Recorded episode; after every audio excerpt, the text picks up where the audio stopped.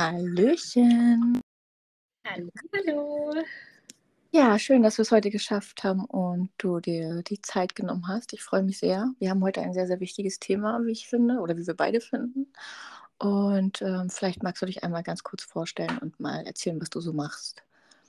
Ja, sehr gern. Schön, dass ich heute hier sein kann und zum Thema Medienerziehung, Medienpädagogik bzw. auch Medienbildung sprechen kann. Mein Name ist Ann-Kathrin Nüsse und ja, mein Weg dorthin ähm, war oder kann man auch als komplex beschreiben, genauso wie die Perspektiven, die ich versuche zu einzunehmen, zu sehen und auch ähm, ja, zu, zu übertragen und zu verbinden. Ähm, das setzt sich zusammen zum einen aus meinem sozialpädagogischen Hintergrund, ähm, aber eben auch aus der Lehre an unterschiedlichen Universitäten und ähm, Fachhochschulen in den Studiengängen Kindheitspädagogik und soziale Arbeit, wo ich ähm, ja mit Studierenden im dualen Studium arbeite und immer wieder mitbekomme, dass in den Bildungsinstitutionen sehr wenig Medienkompetenz bewusst eingesetzt, umgesetzt beziehungsweise auch gelehrt und gelernt wird. Und ja, das ähm, erachte ich als ein schwieriges Thema. Es wird auch in, den, ähm, in der Politik, in der Gesellschaft sehr kontrovers in Debatten diskutiert. Es gibt zum einen die ähm, Personen oder auch die Kritiker, die sagen, Medien, digitale Medien gehören nicht in Kinderhände. Dann gibt es die Befürworter und Befürworterinnen, die sagen, ähm, es ist aber doch so wichtig, weil wenn wir hier auch nochmal auf die globale und gesamtgesellschaftliche Perspektive schauen, auch hier können wir beispielsweise ähm, die, die Finanzwelt mit hineintun. Ja? Wenn wir sehen, dass die, unser Bezahlsystem sich immer mehr und mehr verändert, Bargeldgrenzen werden von staatlicher Seite verstärkt reguliert, und zugleich zahlen wir auch viel mehr mit einem digitalen Medium, wie beispielsweise mit unseren Kreditkarten oder aber auch mit dem Handy oder mittlerweile auch mit einer Uhr. Und wenn wir dann schauen und überlegen, wenn unsere Kinder keinen medienkompetenten Umgang bewusst, also einen bewussten Umgang lernen, dann habe ich sehr große Sorge, dass sie in einer Welt von morgen nur noch sehr eingeschränkt agieren können, weil wir sehen, es verlagert sich immer mehr und mehr in die digitale Welt. Das hat uns auch zuletzt die Corona-Pandemie gezeigt. Ähm, ja, das ist so ein bisschen mein Zugang dahin.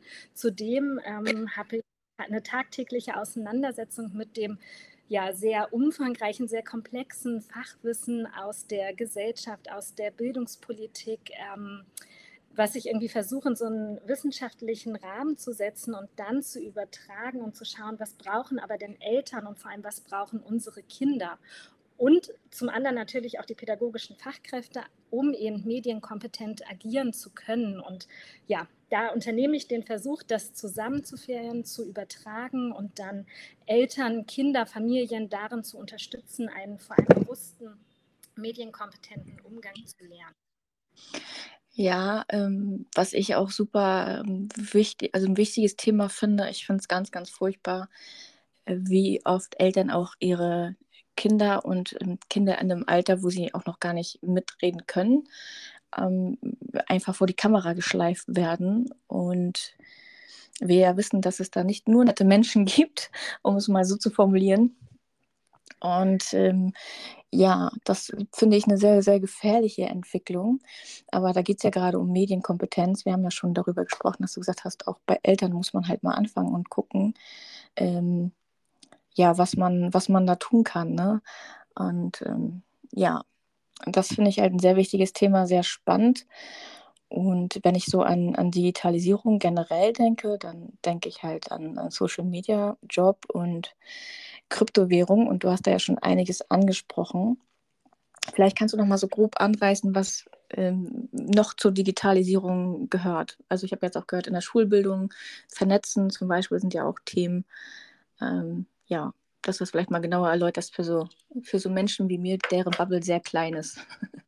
Ja, ich würde es, glaube ich, versuchen, ein bisschen herunterzubrechen und mhm. ähm, mhm. da anfangen oder da ansetzen, dass ähm, der Erziehungsauftrag, der Erziehungsauftrag von Eltern genauso wie der Erziehungsauftrag in verschiedenen Bildungsinstitutionen sich aus ähm, den UN-Kinderrechten, ich denke, das haben hier die Zuhörer und Zuhörerinnen bestimmt schon mal gehört, die UN-Kinderrechtskonvention ähm, schreibt, also beschreibt und hat festgesetzt im Artikel 16 das Recht und den Schutz ähm, in den Medien. Also die Kinder haben das Recht, Medien kennenzulernen. Da haben sich alle Vertragsstaaten ähm, ja zusammengeschlossen, haben das unterschrieben, dass es hier ein Recht auf eine Bildung und auch den Zugang zu Medien gibt. Und sie beschreiben das als mh, den Zugang oder sie erachten die wichtige Rolle von Massenmedien. Und wenn wir dann schauen, was sind Massenmedien?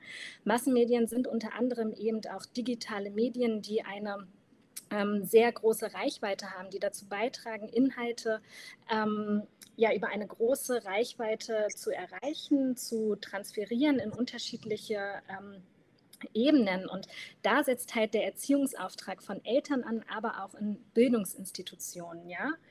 Ähm, und wenn wir das dann weiterspannen, dann müssen wir natürlich einmal von staatlicher Seite schauen, du hast es angesprochen, die große Gefahr, die große Sorge von, von Eltern, aber auch von pädagogischen Fachkräften ist eben die Gefahren, die Risiken, die ähm, häufig wird es immer noch formuliert im Internet lauern, ja, aber insgesamt ähm, in der digitalen Welt haben wir natürlich Gefahren und Risiken für Kinder. Und deswegen ist ein medienkompetenter Umgang, in dem ich mich gemeinsam mit meinen Kindern hinsetze, ja, dass ich meine Kinder frage, was ist denn in dem, in dem und dem Spiel, wie agierst du in dieser App, in der Anwendung ähm, im Internet? Was machst du da genau, indem ich mir das von meinen Kindern erklären lasse? Der erste Schritt ähm, um eben den Erziehungsauftrag umzusetzen, dass ich meinen Kindern einen Zugang zu digitalen Medien ermögliche, zugleich aber auch dieser Grundpfeiler von, vom Schutzauftrag, ja, sowohl auf staatlicher Seite als auch bei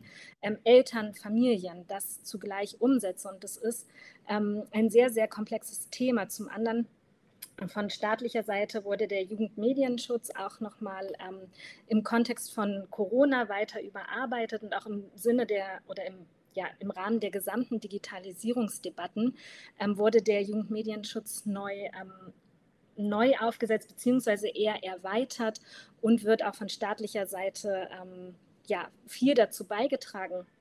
Und trotzdem müssen Eltern eben schauen und ähm, ja, sich die Informationen holen, wie können sie das in ihrem Familienalltag umsetzen. Mhm. Ja, auf jeden Fall. Also ähm, hast du ja schon gesagt, es gibt natürlich auch einige Gefahren, wenn man diese Medienkompetenz sich nicht ähm, ranholt. Aber uns geht es ja darum, dass Digitalisierung auch was Positives ist. Natürlich immer mit darauf, mit dem, dem Beisatz, man muss da wirklich auf viele Dinge auch achten. Äh, was würdest du sagen, wie kann das äh, generell positiv beitragen, also Kompetenz mit Medien zu erfahren? Ähm, ja, ein Aspekt ist natürlich mehr Zugang zur Bildung, ne, was ja ein ganz wichtiger Aspekt ist, ähm, gerade für, für Kinder und Jugendliche. Aber was würdest du sagen, wären da noch große, große Chancen ja, ähm, wir haben jetzt gerade erstmal so über die Gefahren und Risiken ähm, gesprochen und da ist es eben auch wichtig, das Potenzial zu erkennen. Ähm, wenn wir schauen, also wenn wir das einmal gegenüberstellen, auch aus der Wissen oder aus dem wissenschaftlichen Kontext her, dann unterscheidet man in ähm, in aktive Mediennutzung und passive Mediennutzung. Die aktive Mediennutzung ist eben auch aus wissenschaftlicher Sichtweise und aus Studien belegt, dass es zu positiven Effekten führt. Unter einer aktiven ähm, Mediennutzung verstehen wir alles, wo wir als Produzenten auftreten, also wo wir beispielsweise Inhalte produzieren, wo sich ähm, Kinder, Jugendliche mit äh, mit Medien auseinandersetzen, wo sie etwas mitnehmen können, wie beispielsweise für den Bildungsbereich. Da können wir uns Learning-Apps anschauen, aber auch Kinder, die sich oder Jugendliche, die sich kreativ beispielsweise in der Umsetzung von einem YouTube-Kanal befassen. Ja, auch das assoziiert ähm, positive Emotionen, positive Verhaltensweisen. Sie lernen etwas. Ich kann ähm, das Internet, ich kann verschiedene Apps und Anwendungen nutzen, um mich zu bilden, mich als Elternteil dann gesprochen mich als pädagogische Fachkraft. Es gibt diverse ähm, Tools, es gibt Kurse, ja, die ganzen ähm, Studiengänge, Schule wurde mit Corona ähm, ins Online-Setting gelegt und da jetzt diesen Nutzen rauszuziehen und eben nicht nur nochmal mit dem Blick oder Rückblick auf die Gefahren und Risiken als ähm, passiv als passiver Internetnutzer aufzutreten und zu konsumieren. Ja? Konsum meint beispielsweise, ich ähm, skippe mich durch oder mich durch TikTok oder Instagram und konsumiere nur. Das hat dann auch zur Folge eher negative ähm, Emotionen auszuschütten, negatives Verhalten aufzunehmen, als eben wenn ich als Produzent oder als ähm, Bildungsnutzer ins Internet, in Anwendungen, in digitale Medien eintauche und dort etwas für mich mitnehme. Die, ähm, es gab einen Beitrag aus einer ähm, Universität, wo gesagt wurde, ähm, es gibt Menschen, die können zehn Stunden vor dem ähm, Computer oder mit digitalen Medien verbringen, auch Laptop, diverse andere ähm, digitale Medien, die was Gutes mitnehmen, weil sie damit arbeiten, weil sie etwas kreativ umsetzen, sie produzieren etwas. Das hat einen anderen Effekt, als wenn ich nur Konsument bin und ähm, verschiedene Inhalte konsumiere. Und da eben wirklich hinzuschauen. Und das kann ich aber nur, wenn ich selbst als Elternteil meine, mein eigenes Verhalten hinterfrage, mein eigenes Verhalten reflektiere, genau wahrnehme und dann schaue, was kann ich ändern, was möchte ich ändern, wo möchte ich hin um das dann eben auch bewusst meinen Kindern vorzuleben und ihnen einen bewussten Umgang mit digitalen Medien zu vermitteln. Hm. Ja, auf jeden Fall ähm, wichtig. Also viele Erwachsene ähm, müssen da, glaube ich, auch immer noch äh, geschult werden, ne, wie du schon sagst, dass man auch mal guckt, äh, wie bin ich mit Social Media, was mache ich mit Social Media, möchte ich das überhaupt so machen? Ähm, Social Media ist ja oft auch ein Zeitfresser. Also wenn man schon, wie du gesagt hast, alles irgendwie hoch und runter scrollt und hier und da mal wieder anguckt und ähm, keinen Mehrwert daraus zieht. Also entweder, dass man sagt, okay, man knüpft zum Beispiel coole Kontakte äh, über Social Media oder ja, man nutzt, um äh, Lerninhalte ja, zu konsumieren oder selber zu erstellen zum Beispiel. Dann ist es positiv genutzte Zeit aber manchmal sitzt man eben auch einfach zwei Stunden vor TikTok und guckt sich durchgehend irgendwelche Videos an. Und auch wenn man denkt, okay, das sind jetzt nur 15 Sekunden, 30 Sekunden, wie auch immer, ähm, ein so ein Spot, es gibt Dinge, die wiederholen sich, die sehen die Menschen und es macht was mit denen unterbewusst. Das ist denen vielleicht gar nicht so klar, aber so ein Beispiel ist halt Vergleichen. Wenn du ganz viele äh, Menschen, gerade als, als junge Heranwachsende, Pubertierende, äh, mit so ganz vielen Filtern siehst, sagst, Mensch, das sind aber schöne Menschen und warum sehe ich nicht so aus und ich habe jetzt hier und da vielleicht mal einen Pickel und meine Haare liegen nicht so und ich habe da jetzt nicht so reine Haut und was weiß ich. Und äh, sie sich miteinander vergleichen, ähm, dass das schon eine negative Richtung geht und das auch nicht das ist, wo es ähm, hingehen sollte, dass die Leute auch da mal gucken äh, oder vielleicht mal an sich gehen und sagen, was macht das eigentlich mit mir? Tut mir das überhaupt gut? So, habe ich da irgendwas von oder habe ich jetzt einfach nur äh, Lebenszeit verschwendet? Ne? So, ähm, hat mich das jetzt wirklich abgelenkt oder hat mich das negativ beeinflusst oder wie auch immer?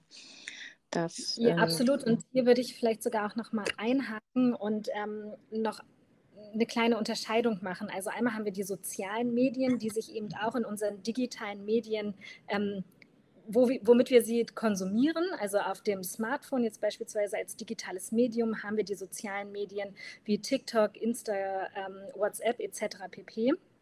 Und dann eben zu schauen, aber auch, wenn wie du gerade gesagt hast, das Beispiel, junge Mädchen fangen an, sich zu vergleichen und es ist negativ assoziiert. Woher rührt das? Rührt das jetzt wirklich von Instagram her oder haben wir dort einen ganz anderen Punkt, wo wir bei dem ähm, bei dem Mädchen, bei der jungen Frau ansetzen müssen. Also hier auch nochmal zu überlegen, gebe ich jetzt nur den sozialen Medien die Schuld, dass meine Tochter ähm, oder auch die junge Frau sich vergleicht? Oder haben wir dort eine, eine ganz andere Ursache, wo wir als Elternteil auch nochmal ganz anders hinschauen müssen? Definitiv. Also es ist ja auch zu Hause der Umgang. Ne? Also das, das ähm, ja, wie man halt mit seinem, seinem Kind redet. Also Resilienz ist da ja auch ein ganz wichtiges Thema. Was gebe ich dem Kind mit? Sage ich dem Kind die ganze Zeit, du kannst das nicht, du kannst das nicht. Wie siehst du heute schon wieder aus? Mensch, du bist aber ganz schön äh, fett geworden, mach mal mehr Sport. Oder man sagt, hey, Schatz, ähm, ich habe gesehen, du hast dich ein bisschen verändert. Geht es dir dann gut? Ist alles okay bei dir? Müssen wir über irgendwas reden? Brauchst du irgendwo Hilfe? Ne? Das sind schon ähm, alleine diese Satzstellung und dieses Miteinander reden macht schon super viel aus und kann in einem, in einem Kind auch viel auslösen, auch in Erwachsenen. Also gerade wenn sie als Kinder das so nicht gelernt haben und dann kommt der nächste Erwachsene und, und redet so mit den Menschen, dann geht es natürlich auch weiter. Und das ist natürlich ja. auch ein grundsätzlich großes, großes, großes Thema. Aber ich glaube auch, dass, äh, also ich persönlich bin sehr glücklich, dass ich das alles sehr viel später hatte und nicht als ich noch irgendwie so ein leichter labiler Teenager war, mhm. ähm, sondern dass in meiner Welt auch alles sehr viel später kam und ich gedacht habe, okay, ich, ich ähm, fange jetzt nicht an, also wie das Beispiel mit dem Vergleichen oder in, ich arte das jetzt für mich nicht in Konkurrenz aus oder ich kann schon für mich reflektieren, was tut mir gut, was tut mir nicht gut. Genau, aber ähm. ich glaube, da können wir auch wieder zurückschauen und sagen, auch ähm, in vorigen Zeiten und Jahrzehnten gab es schon Konkurrenzdenken, Vergleichen. Das ist ja etwas, ähm, wir vergleichen ja an einer Norm in der Regel und dann kategorisieren wir in gut, schlecht, in hübsch, nicht hübsch, ähm, attraktiv, unattraktiv, krank, gesund etc. pp. Ja, also auch das gab es ja in vorigen Jahrzehnten schon. Die Frage ist, was machen soziale Medien? Verstärken sie das? Mhm. Können wir soziale Medien auch nutzen, um aufzuklären, um ein Bewusstsein für Kategorisierungen zu schaffen und dass ähm, eben wir vielleicht gesamtgesellschaftlich mal schauen, wie viel bewerten wir denn tagtäglich und das tun wir nicht nur in sozialen Medien, sondern das ja. tun wir in ähm, unterschiedlichsten Interaktionen. Das ja, tun wir in, in einem gesamtgesellschaftlichen Kontext. Definitiv ob äh, bewusst oder unterbewusst, dass man auch immer mal wieder äh, auch mal sich selber hinterfragt, so wieso hast du jetzt gerade diesen Gedankengang, wo kommt es jetzt her? Ähm, warum denkst du jetzt gerade so? Ähm, auch über andere Menschen, was sagt das über dich selbst aus? Ne? Zum Beispiel, ähm, liegt das Problem jetzt wirklich bei dem anderen Menschen? Liegt das irgendwie bei dir? Ähm, das ist natürlich auch mal so so so ein wichtiger Faktor, ich sage, da muss man immer mal reflektieren. Aber da sind wir auch bei dem Thema, dass viele, viele Menschen da gar nicht so Lust zu haben und sagen, ich. Ähm, also, das ist ja auch eine Veränderung. Also, mental für sich selbst und auch, dass man sagt, hey, auch bei digitalen Medien, ja, ich habe das jetzt immer schon so gemacht, ist ja gar nicht schlimm ich, ich habe jetzt keine Lust, da irgendwas zu verändern. Das passt schon so. Ja, ich glaube, das hat auch ganz viel mit Bequemlichkeit zu tun. Also ich glaube, das setzt sich aus unterschiedlichen Dimensionen zusammen. Ne? Du hast einmal so die Bequemlichkeit angesprochen, es setzt sich mhm. aber vielleicht auch Wissen können zusammen. Also ich muss ähm, ja auch das Wissen darüber haben, mich selbst reflektieren zu wollen oder zu können. Äh, ne? Also Wissen mhm. können, Fähigkeiten, Fertigkeiten sind auch eng damit ähm, verbunden? Lernen wir Selbstreflexion in der Schule? Kriegen wir, also wird es dort gebildet? Das wäre ja wieder die nächste Ebene, auch die ähm, bildungspolitische Ebene. Wie ist das System aufgebaut? Dann die Eltern, ja, sind meine Eltern in der Lage, sich zu reflektieren? Ist es das, was ich von zu Hause mitbekomme? Lerne ich das?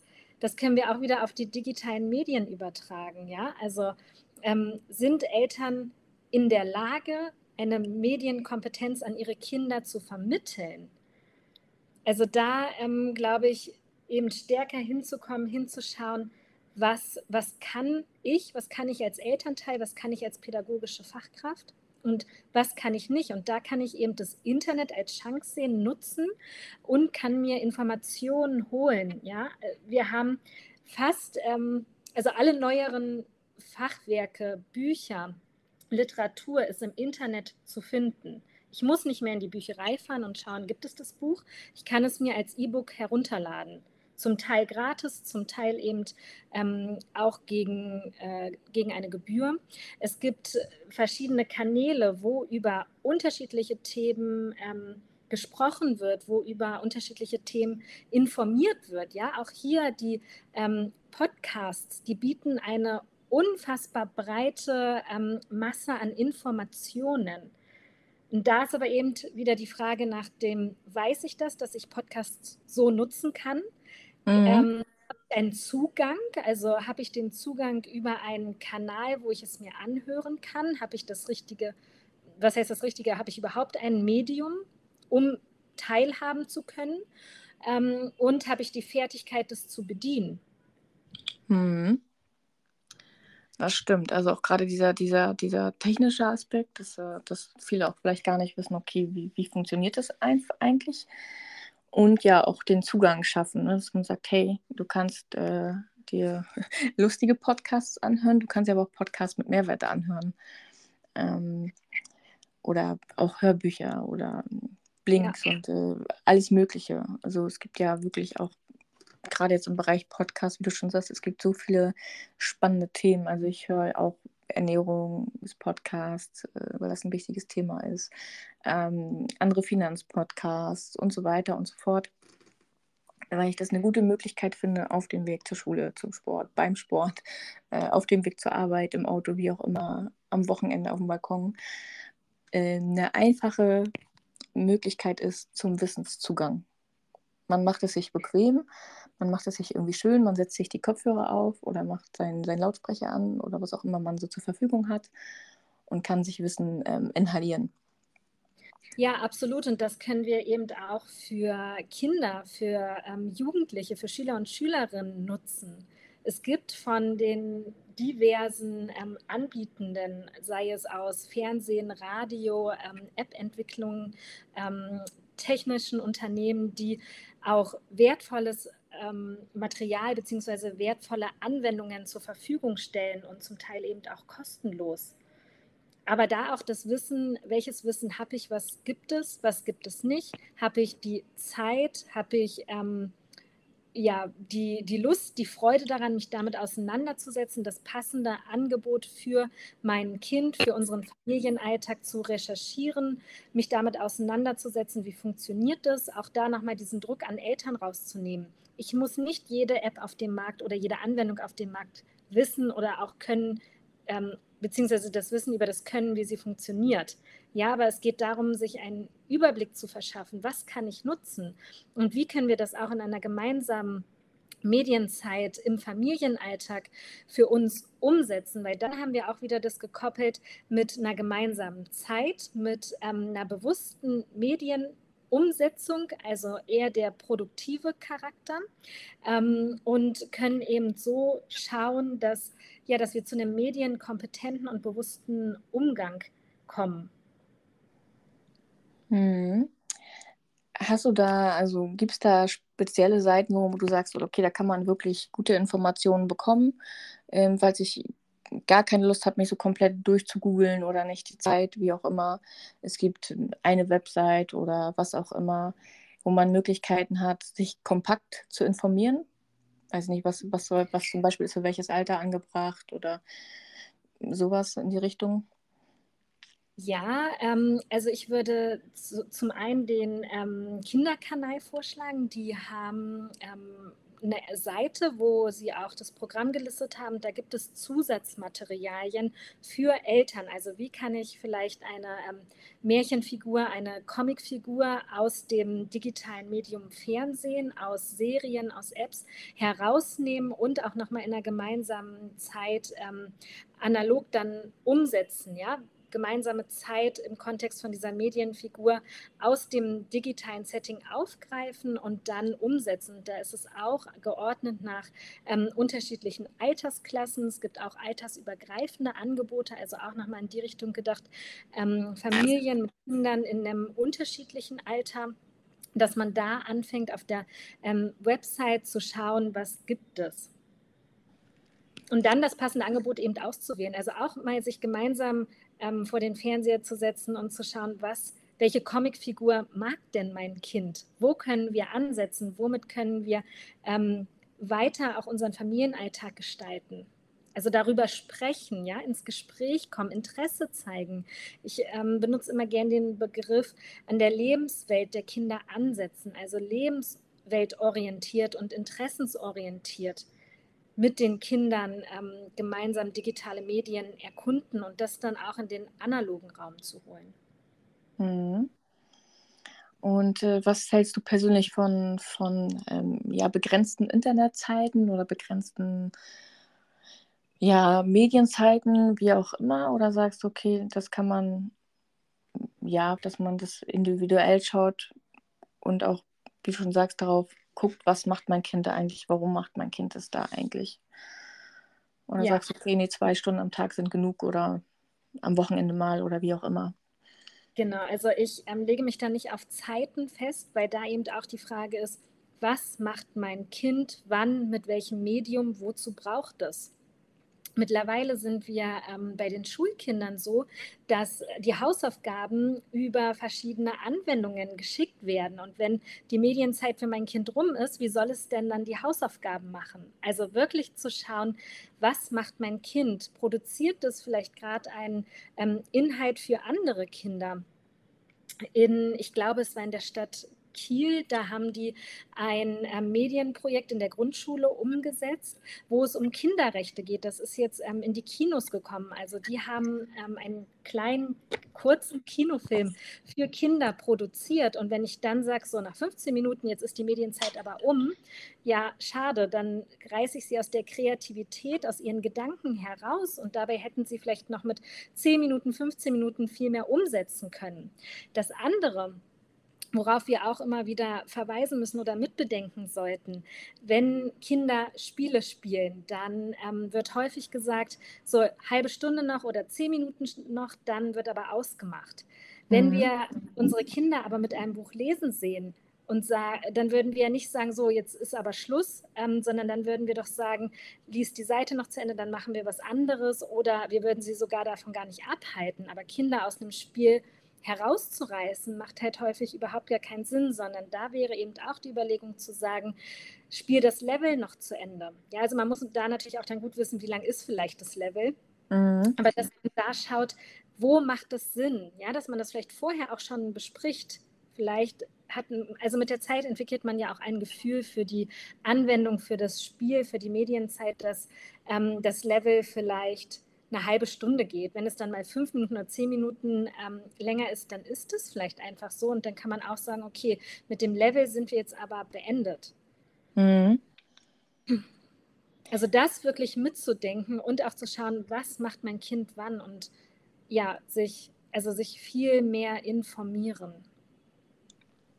Ja, auf jeden Fall. Also es ist ja in jedem Bereich so, dass man gucken sollte, was, was macht mein Kind da, wie reagiert es auf was, Veränderungen wahrnehmen und schauen, tut es gut, tut es nicht gut. Ähm, also es ist ja in, in, jedem Bereich so und ich glaube auch, das ist super wichtig, dass gerade weil es sehr, sehr, sehr viel in, in Digitalisierung geht, man möchte ja sein Kind auch nicht abhängen. Es wird wird neue Berufsbereiche geben, ähm, wo das Kind dann vielleicht sonst gar nicht mithalten kann. Es wird äh, Technik geben, wo das Kind dann vielleicht auch schon im Schulalter oder im, im Ausbildungsalter, Studienalter, wie auch immer, ähm, ja, abgehängt wird, weil es dann nicht an dem Wissen hapert, sondern an dem Umgang mit der Technik und mit, den, äh, mit der Digitalisierung. Und das finde ich auch einen super wichtigen Aspekt. Ich selber bin ja auch gefühlt immer an allem so ein Spätzünder gewesen und äh, das merke ich heute schon hin und wieder.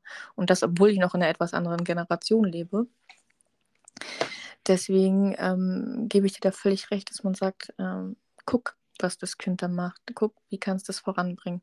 Also Computerspiele zum Beispiel, so räumliches Denken, Sachen um sich rum sehen und so.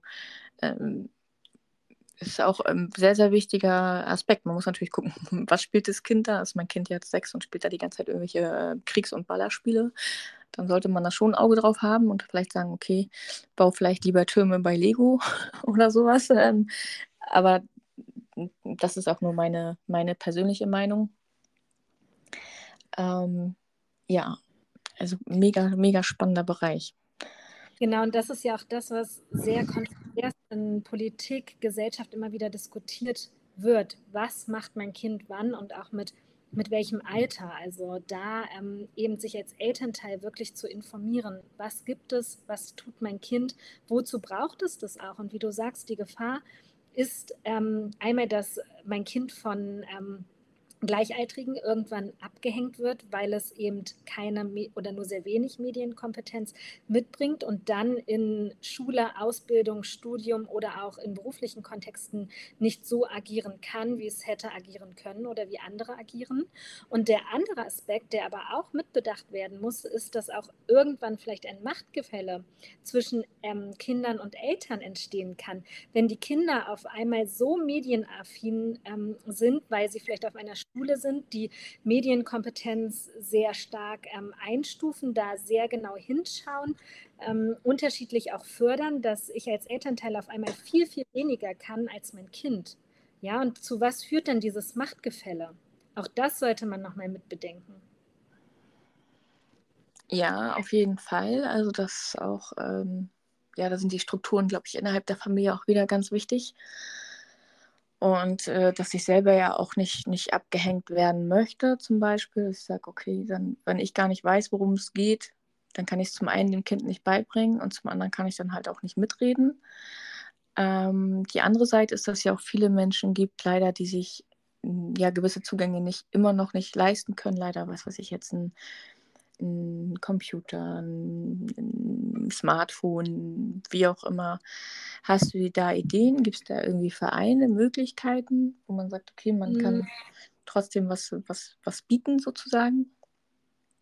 Ja, ich glaube, da müssen wir auch immer noch mal ein bisschen genauer hinschauen. Ähm, ich glaube, es war die Kim-Studie oder die Jim-Studie, die ähm, durchgeführt wurde, auch in Deutschland, wo wir fast ähm, von einem flächendeckenden, von einer flächendeckenden Ausstattung bundesweit ähm, ausgehen können, dass mindestens jeder Haushalt ein digitales Medium hat und in der Regel auch ein ähm, Handy bzw. ein Smartphone, was eben internetfähig ist. Also wir haben ähm, fast kein Haushalt mehr ohne ein Smartphone, was eben genutzt wird. Und da ist dann auch wieder die Frage, äh, wie oder was und wann stellen die Eltern dann dieses Smartphone zur Verfügung? Also welche Teilhabe ermöglichen sie ihren Kindern? Es gibt mh, hm, definitiv Fördervereine. Es gibt, da müsste man, glaube ich, kommunal schauen in den einzelnen Städten, Gemeinden, was dort angeboten wird. Ich weiß, ähm, später dann in Ausbildung Uni haben wir auch verschiedene Förderaspekte von den Studierendenwerken. Ähm, da müsste man sich städtisch oder Gemeinde, Gemeinde, auf Gemeindeebene informieren. Ja, sehr schön. Ja, ist auch ähm, wichtig. Also ich glaube auch, dass das in, in ja, es ist gar nicht wegzudenken, das, äh, ohne das leben und wie du schon sagst, also wie teilt man sich das ein, wie teilt man sich das auf? Also wie viele Kloppe gibt es auch, wenn du jetzt fünf Kinder zu Hause hast und ein Tablet? so, weil, weil jeder da mal irgendwie ran möchte. Äh, und wie man das dann auch wieder als, als Elternteil äh, reguliert und sagt, hey, entweder wir machen da was gemeinsam, wir schauen, was finden wir alle gemeinsam total cool, wo können wir das miteinander verbinden? Ähm, oder du bist mal dran, du bist mal dran, du bist mal dran. Aber ich glaube, das ist auch wirklich ähm, wieder schwierig für Eltern, die sagen, ich, ich möchte aber, dass mein Kind vorankommt und ähm, ich kann es irgendwie nicht, nicht, nicht bringen, sozusagen. Ja, ich glaube, das sind auch wieder unterschiedliche Ebenen. Ne? Diese Familienstruktur, mhm. wie ist der Umgang insgesamt in der Familie mit digitalen Medien, ähm, dann aber auch zu schauen, wer braucht was wann und vielleicht welche Möglichkeiten bietet auch ähm, Kindergarten, Schule, weiterführende Schulen, was stellen die zur Verfügung? Es gibt, ähm, wir haben un also unterschiedliche Bi Bibliotheken, die auch Zugänge haben. Also wenn ich den Zugang haben will, dann finde ich auch Zugänge. Ähm, und trotzdem muss ich sagen, muss auf politischer Ebene noch viel mehr getan werden. Wir haben den Digitalpakt, der für die Schulen beschlossen wurde, der eine bessere Schulausstattung, also eine bessere Infrastruktur, IT-Infrastruktur fördern soll. Was ist aber mit einem Digitalpakt Kindergarten? Mhm. Also da eben auch von staatlicher Seite ähm, im Sinne der Digitalisierung. Ich glaube, noch stärker hätte es uns Covid gar nicht aufzeigen können, was fehlt. Und es mangelt an einigen, an IT-Ausstattung, es mangelt aber auch an Kompetenzen ähm, Kompetenzen bei den Lehrkräften. Ich glaube, wenn ich dieses Stichwort gerade einmal hereinbringe, viele Zuhörer und Zuhörerinnen wissen, wovon ich spreche. Ja, also die Umsetzung von einem bewussten und sehr wertvollen Unterricht im digitalen Setting. Wie hat es zu Beginn mit oder von Corona stattgefunden?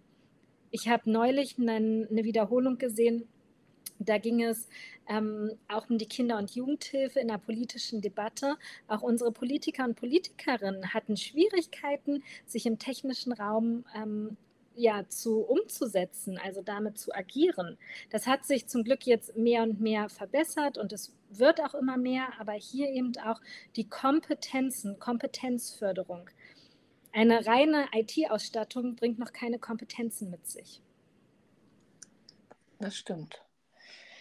Das stimmt. Das ist mir, also das habe ich ähm, auch schon immer mal wieder gesehen. Also dass, dass Leute, die hm, auch eine gewisse Vorbildfunktion haben, sage ich jetzt einfach mal, oder Vorreiter sein sollten, da auch gar nicht den Zugang haben, den Nutzen sehen ähm, oder es irgendwie auch vorleben.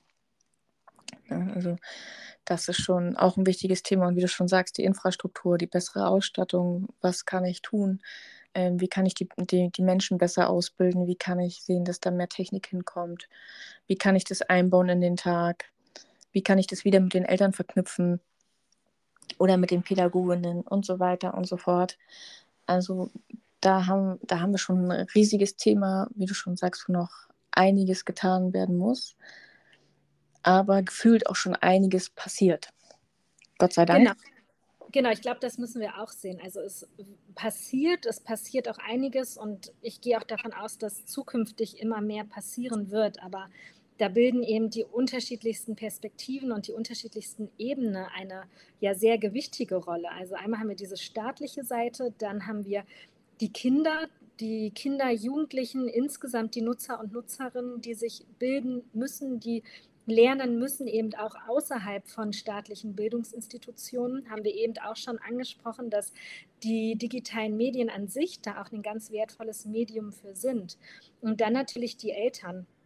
Auch als wichtiger Aspekt, was können sie tun, was brauchen sie, was kann ich, das abzugleichen, um dann ihre Kinder zu fördern, damit die auch in der Welt von morgen agieren können.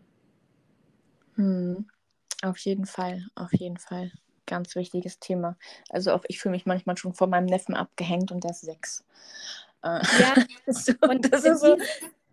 Genau, das dürfen wir halt nicht vergessen. Für die ist es ganz normal, dass die mit digitalen Medien aufwachsen.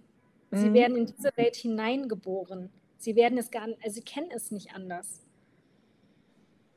Ja, genau.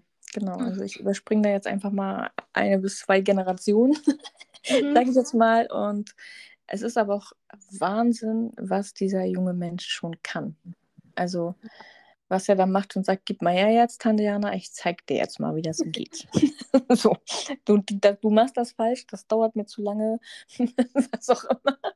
Ja, ich finde, da können wir auch diesen Aspekt nochmal nehmen, was können wir von den Kindern oder auch von den Jugendlichen, jungen Erwachsenen lernen, wenn wir es zulassen, wenn wir uns die Zeit nehmen, ja, gemeinsam uns das zeigen lassen, was alles möglich ist. Definitiv, definitiv. Also ich äh, sitze da schon immer sehr mit, mit sehr großen Augen und Ohren. Und das andere ist natürlich der Stolz, ne, dass so ein Kind dann hat und sagt, hey, guck mal, ich kann jetzt auch was erklären. Ne? Also auch gleich wieder dieses, äh, ich werde wahrgenommen, ich werde ernst genommen, man sieht hier meine Kompetenzen. Das macht ja auch super viel mit dem Selbstwertgefühl, mit dem Selbstbewusstsein dieses Kindes. Ähm, und es ist dann natürlich auch super stolz und sagt, jetzt habe ich dir mal was erklärt. Ihr, immer, ihr Erwachsenen wisst ja auch nicht alles so nach dem Motto. Ne? ähm, ist ja auch Fakt, wissen wir auch nicht. Ähm, ja, aber das ist auf jeden Fall schon. Also da auch wirklich den Druck von den Eltern zu nehmen. Ich kann nicht alles wissen und ich muss auch nicht alles wissen. Ich glaube, der Schlüssel muss dahin gehen, dass ich offen bin, offen werde und das Interesse eben daran zeige, mich damit auseinanderzusetzen. Auf jeden Fall, also open-minded bleiben, gucken, was kann ich lernen, was kann ich mitnehmen, was kann ich mitgeben wie kann ich mich in der Mitte treffen, ähm, was, was kann da passieren, wie, wie entsteht da eine gute Symbiose. Ähm, ja, genau. Absolut. Genau. Das ist ja auch auf all, also in allen Bereichen eigentlich. Was brauche ich, wenn wir hier im Kontext von Familie schauen, was brauche ich als Elternteil, also in der Rolle Mutter, Vater, was brauchen wir als Familie, was braucht mein, mein erstes Kind, mein zweites, mein drittes, das dann vielleicht auch zusammen zu vereinen, welche altersübergreifenden ähm, Interessen gibt es? Also auch da hinzuschauen. Auch da gibt es ganz viele Möglichkeiten mit unterschiedlichen Anwendungen und Tools, die man sich anschauen kann. Ich hatte eben schon den Kinderkanal angesprochen. Da gibt es auch altersübergreifende Ideen, Angebote, die man einfach mal ausprobieren kann. Mhm. Auf jeden Fall, das ist ein äh, guter Tipp. Das können, dass die Leute sehr vielleicht einfach mal reingucken, die sagen, okay, ich, ich weiß noch gar nicht so Bescheid, ich möchte aber gerne gucken, was kann ich tun, äh, dass das schon mal eine gute, gute Anlaufstelle ist, auf jeden Fall. Ähm, ja, also ich würde sagen, wir haben jetzt schon super viel, super kompakt das Thema so ein bisschen besprochen. Hast du noch etwas, was du, äh, was du noch ähm, erzählen möchtest? Du sagst, das ist nochmal super wichtig oder das ist ein super wichtiger Tipp. Das möchte ich gerne nochmal mitgeben. Mm, ja, also ich glaube, oder das, was so mir wichtig ist, Eltern, pädagogischen Fachkräften an die Hand zu geben, ist, dass man den digitalen Raum eben auch als Bildungsraum verstehen sollte. Der bringt ganz viele Potenziale, Chancen mit für Kinder, für Jugendliche, für alle Altersgruppen. Ja, wir können das sogar auf Senioren übertragen. Ähm, das eben zu sehen und diesen digitalen Raum bewusst zu nutzen, indem ich mir eine Medienkompetenz aneigne. Und das ist auch immer das, wie ich es zusammenfasse, ist das beste Investment, ist das Investment in sich selbst. Also dort anzusetzen, sich selbst zu bilden, um dann eben meinen Kindern oder ihren Kindern die ähm, Räume zu eröffnen, öffnen, also Teilhabe, Zugang erstmal Teilhabe, das aber auch in einem Schutz, also in einem Rahmen, den in einem geschützten Rahmen und mhm. dort an. Ja, sehr, sehr wichtige Worte. Ähm, die Leute, die noch Fragen dazu haben, das ist ja jetzt wirklich dein Fachbereich. Wie können die dich dann erreichen? Wo finden die dich, wenn sie Fragen haben? Genau, Oder? also ihr, genau, ja, ihr findet mich ähm, auf meiner Website, die verlinken wir euch einfach in den Show Notes. Dann mhm. über LinkedIn. Da ähm, gibt es auch immer unterschiedliche Beiträge zu, zur Medienerziehung, zur Medienbildung oder Medienpädagogik und ansonsten über die Kanäle Insta oder TikTok. Sehr schön. Dann danke ich dir nochmal für deine Zeit, für das kompakte Wissen, für das, äh, ich habe da jetzt auch einige Sachen für mich nochmal mitnehmen können. Und ähm, ja, ich hoffe, dass wir dem einen oder anderen Menschen hier auch was mitgeben konnten. Und ich freue mich, dass wir uns getroffen haben. Sehr gerne. Vielen Dank, Jana. Sehr gerne. Bis ganz bald. Bis bald. Tschüss. Tschüss.